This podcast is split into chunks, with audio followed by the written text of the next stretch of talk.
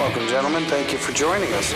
Welcome to the Strong AF X Well Conditioned Show with your host, Jason Brown, where each week Jason teaches you how to get yourself and your clients brutally strong and, of course, well conditioned.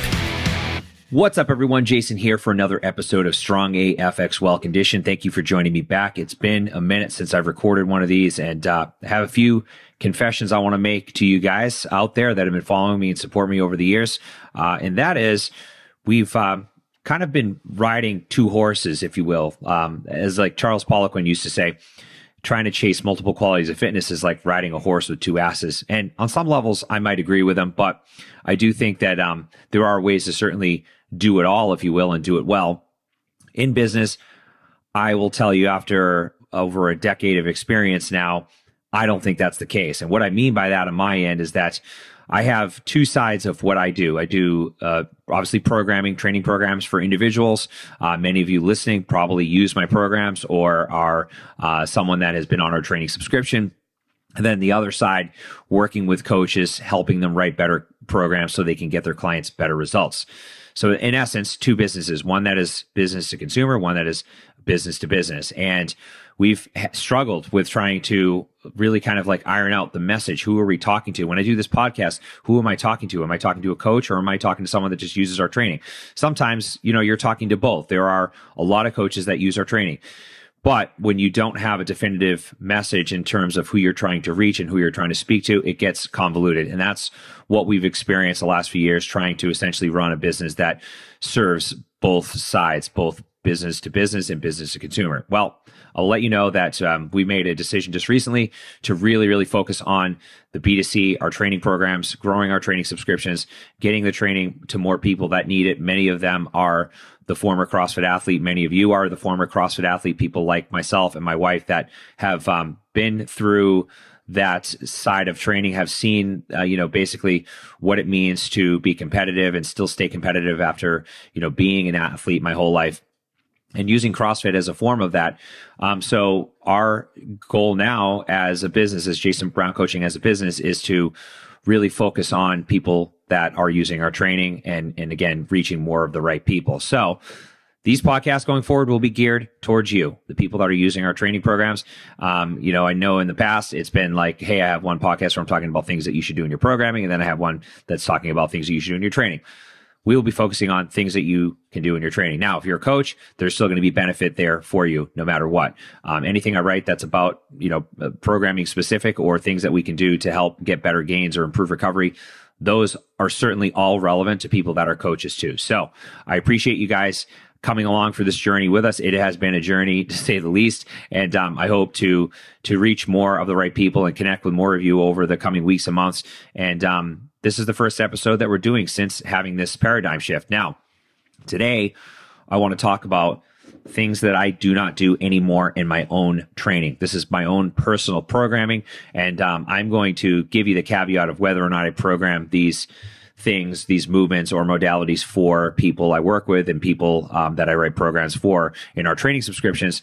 Um, but I really do want to make this about a personal thing uh, in terms of what I've experienced in my own journey as a coach and athlete. So the first thing that comes to mind when I think about things that I've gotten rid of is the deadlift. The deadlift has been a movement for me that I've been able to move a lot of weight with over the years. I've been able to really push my boundaries and push myself as an athlete. And, and um, you know, I've always enjoyed pushing my deadlift numbers up. But I will tell you that, um, you know, if I had to think back to one thing that I might change, it would be my technique. It would be focusing more on my technique, pulling more from elevated surfaces, getting my spine into a better position. Those are things I would have placed more priority on. Unfortunately, I did not. And, you know, lower back issues are something that I deal with. Um, they're definitely, you know, when I stay away from things that I know flare me up, which is changing too, which we, we're going to talk about how, you know, you evolve as an athlete. Um, I tend to be in a better position and I tend to feel better overall. But I will tell you that adding you know, going even doing heavy RDLs at this point are definitely cause for concern for me. And there are things that I, you know, you, some people say, well, shouldn't we figure out what's going on and try to fix that? And I would say, you can go down that rabbit hole and I've been down that rabbit hole and sometimes you figure out an answer, sometimes you don't.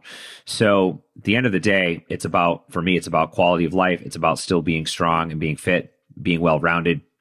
And maybe I can't deadlift, you know, in the high fives anymore, but I, I'm still strong. I can still you know take care of my family and protect my family if I need to. I can still you know do things out in the yard and and um and still be a strong individual. The downside is is that if I do want to pull a lot of weight, I'm not going to be able to do so. But I think that the you know the basically risk versus reward, return on investment is just not there for me. So conventional deadlift is one of those things that I have uh, kind of moved away, and this hasn't been a recent thing. This has been something I've been moving away probably for the past five six years at this point in time. More recently, I've seen. Um, I've I've still seen issues pushing things like Roma- my Romanian deadlift pattern. Um, and even a trap bar deadlift, which for years I've talked about how I bias the trap bar deadlift. And again, if we just think about the basic biomechanics of it, positioning of the bar, tra- trajectory of the bar path, it is definitely different than a conventional deadlift. And someone argued that it would really be kind of a hybrid between a squat and a deadlift. And I would agree with them.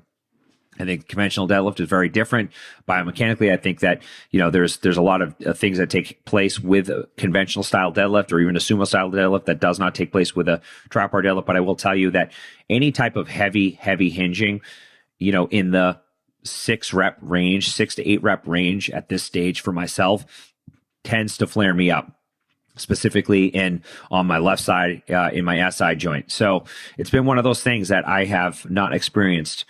Um, you know the side effect of that has not been positive. So it's one of those things that where i am looking for alternative ways. I'm doing more rotational style rdls now rotational you know single arm deadlifts from the floor um, that stuff is very agreeable for me it feels good it feels uh, right and it allows me to feel good days after. So these are things that I'm thinking about. I still do things like hip thrusts, back raises, reverse hypers, glute ham raises, single leg RDLs. So there's still a lot I'm doing, there are just things that I'm not doing. And again, you know, if you're at a position, you're at a place in time with your training where certain patterns just don't feel good and, and tend to flare you up.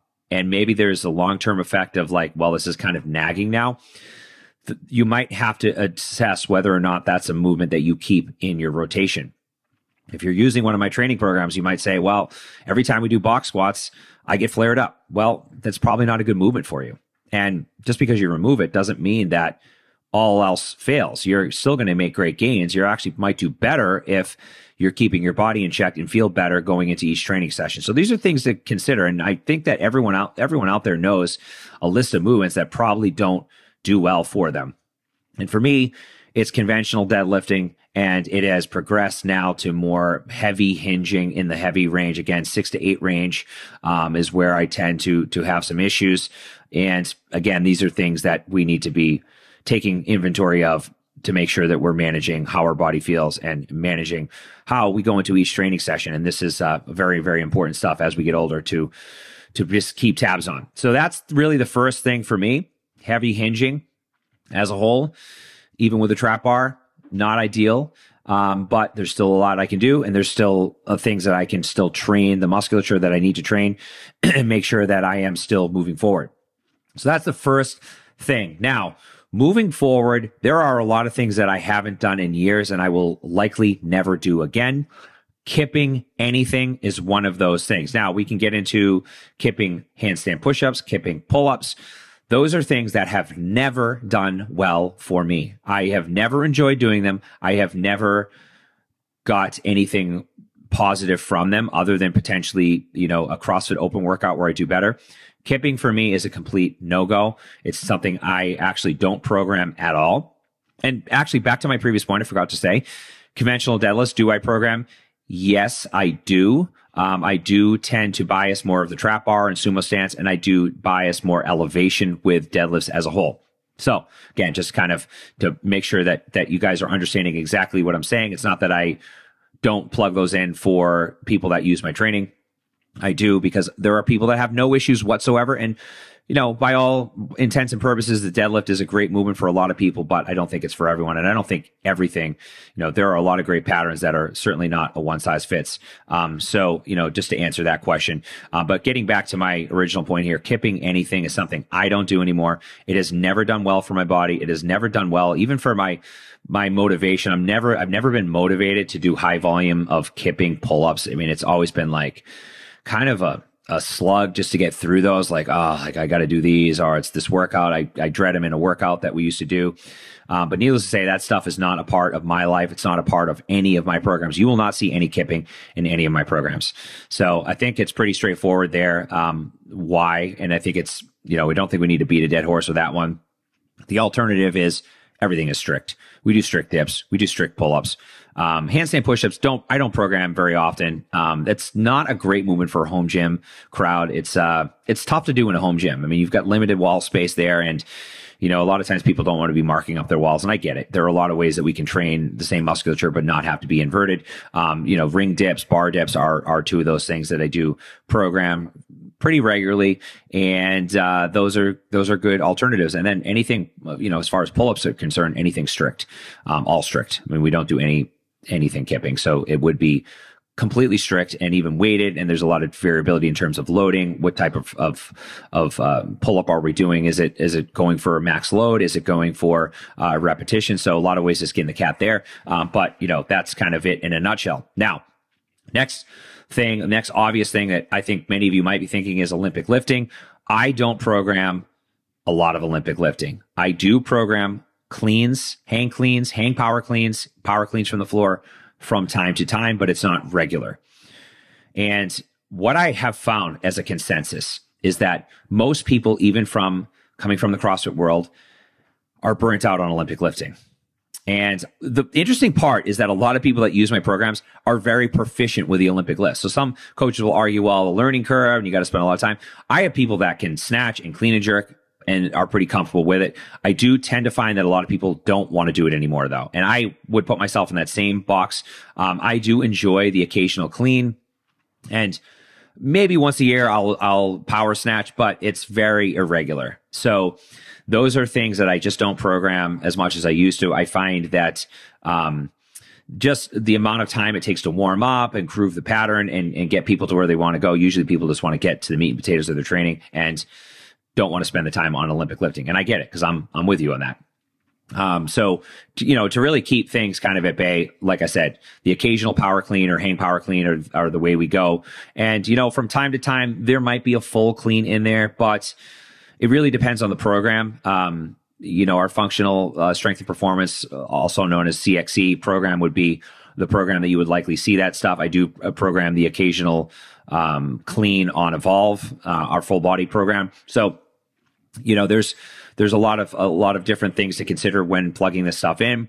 And as a whole, if you're looking for Olympic lifting, my program is probably not going to be the right one for you.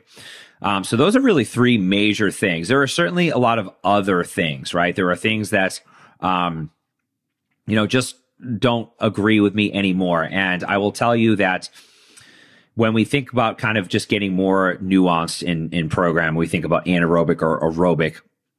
I bias more aerobic conditioning. And, you know, I will have people say, well, what about anaerobic? And we're thinking about the greatest good for the greatest number, the aerobic system is low hanging fruit for most people. Managing stress is low hanging fruit for most people.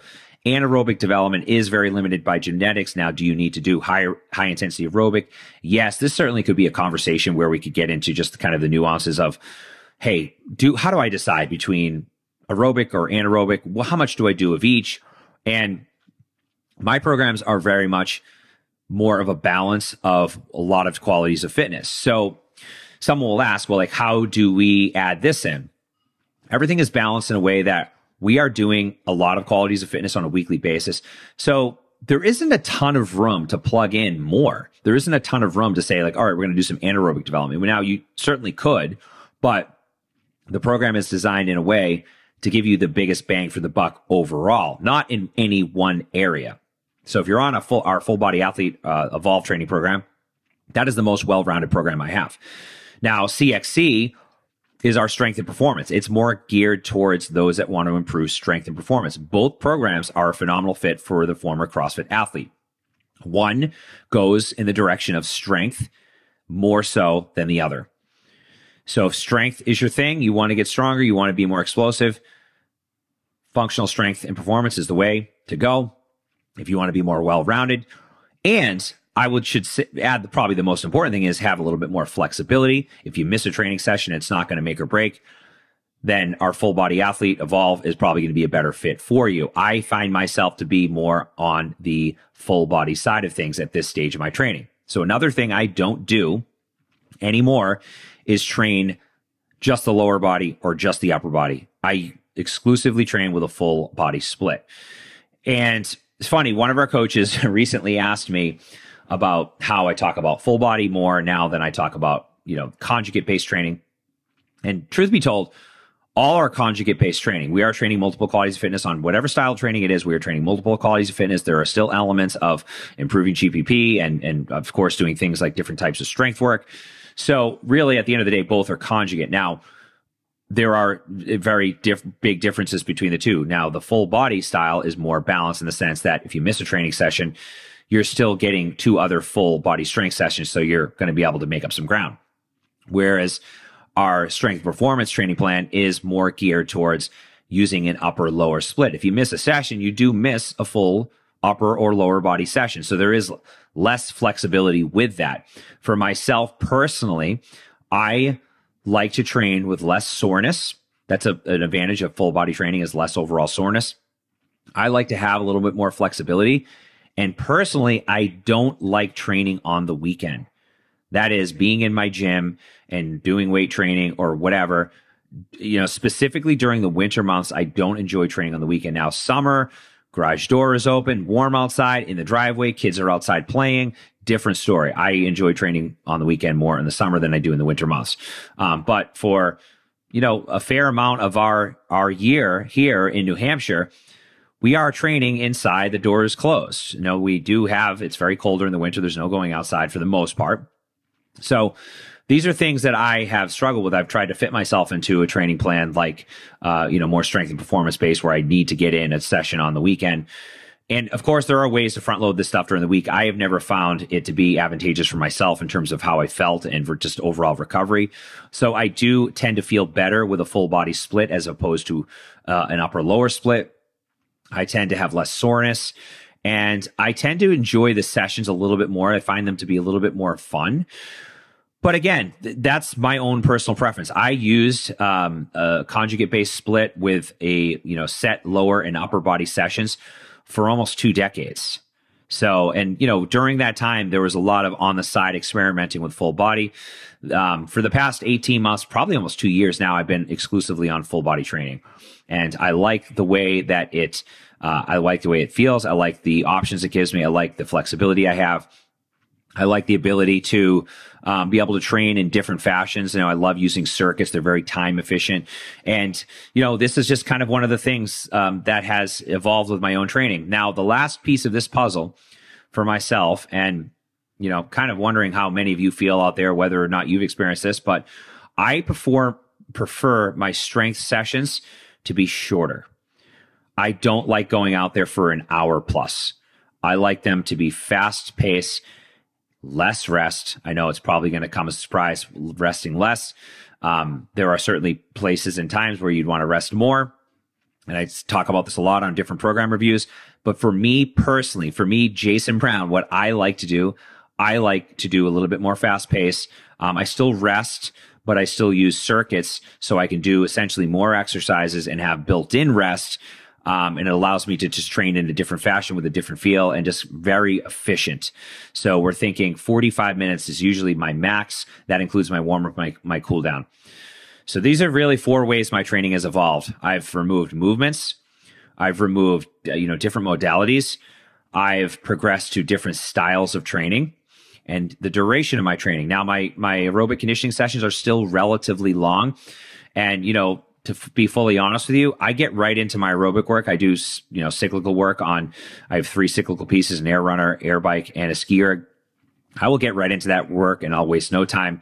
Um, you know, quick five minute warm up and I'll get right into it. And it's, and it's basically 45 to 60 minutes of conversational based work for, you know, predominantly with a cyclical piece. So these are four ways my training has changed, guys. I think, um, if you're not evolving, you're dying. So if you're not listening to the signs, start listening. If things are not working right or not feeling right, they probably are not.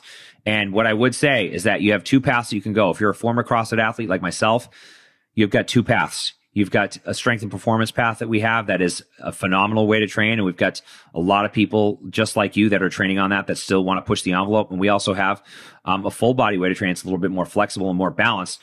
Now, we have people that go back and forth between the two. They might go on, uh, you know, strength and performance bias for 12 weeks, and then they might be on full body for 12 weeks, and so on and so forth. They go back and forth between the two, which I think is a great way to do things.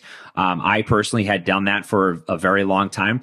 And at this present day, I am exclusively on a full body style training, still using a lot of tenets of the conjugate method. So I hope that helps, guys. I hope, um, Hope you're going to be on for more episodes. We're going to go into a lot of things that can potentially help you revolutionize your training, get better gains, and obviously start recovering better so we can experience more sustainability. It's about long term sustainability, guys. It's not about a transformation, it's about what you can do for the rest of your life. And I'm here to help support that. See you guys in the next show.